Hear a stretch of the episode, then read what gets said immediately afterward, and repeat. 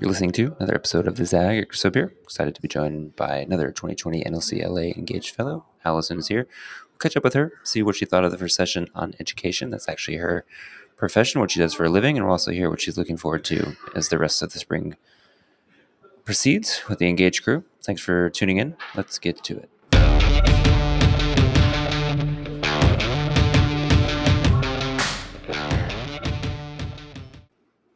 All right. Yeah. So share your thoughts with me a little bit about the first session. Anything surprise you? What was the most exciting part of going through that experience?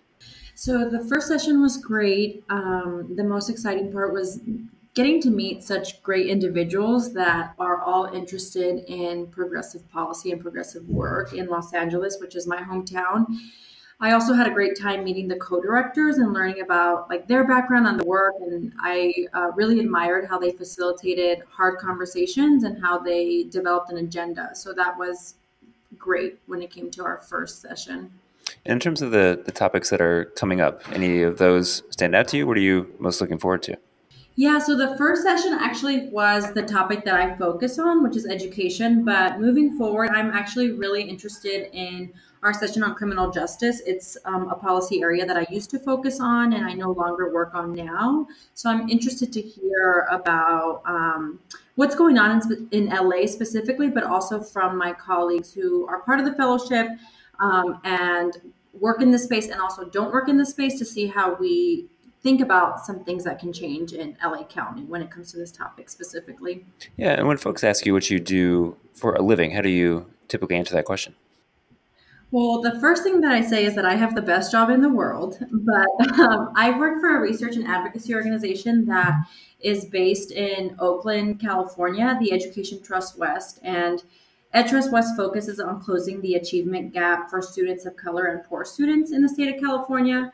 But what I get to do um, specifically is work with community based organizations and civil rights organizations across the state to advance an equity agenda um, across, yeah, across the state, um, which is really exciting. But most recently, the reason why I got cut up in my words is because we made an expansion to LA, which is my hometown. And a part of my work is um, planning out what is next for the organization in Los Angeles, which is a very exciting time for me and for the organization. And what kind of work should people look forward to and expect in the coming months? From us, we will be advancing a policy agenda that focuses on equity in Sacramento. So some of that work will um, continue to move. It's the beginning of the session and it's January, but things are moving quickly in Sacramento.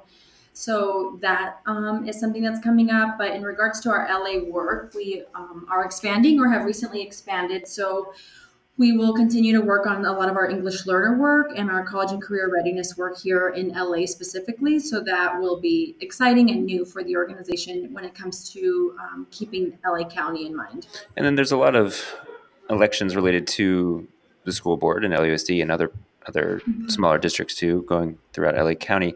Do y'all participate much in informing voters of, of maybe what they should be paying attention to or supporting candidates? How does that work?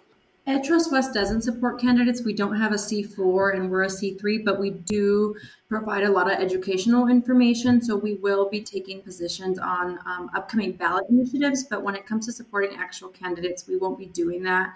Um, but we will be sharing a larger message of ed equity um, no matter what election it is um, for the upcoming election. Yeah, there'll definitely be a lot of propositions and, and, and things to pay attention to when it comes to funding education initiatives in the state. What kind of ways would you want folks to stay the most informed about that, and what kind of things would you want them to know? Well, I'm biased, so I will. T- I would guide folks to our Twitter feed, um, and we we provide a lot of information on Twitter, and we will be developing materials and sharing materials not only with community partners and community-based organizations, but uh, with partners all across the state um, to share a lot on what's coming up on certain ballot initiatives that are really important to us. Um, but also in general, I know there's a lot of great organizations that are being represented in our fellowship who are doing the grassroots work with several ballot initiatives that are coming up. So I would definitely guide folks um, to look into organiz- grassroots organizations in LA that are leading the movement. Great. Sounds good. Well, listen, thanks for coming on. Thanks everyone for listening to this episode. Make sure to catch out all the past episodes and all the places you get podcasts. Until next time, we'll catch you soon.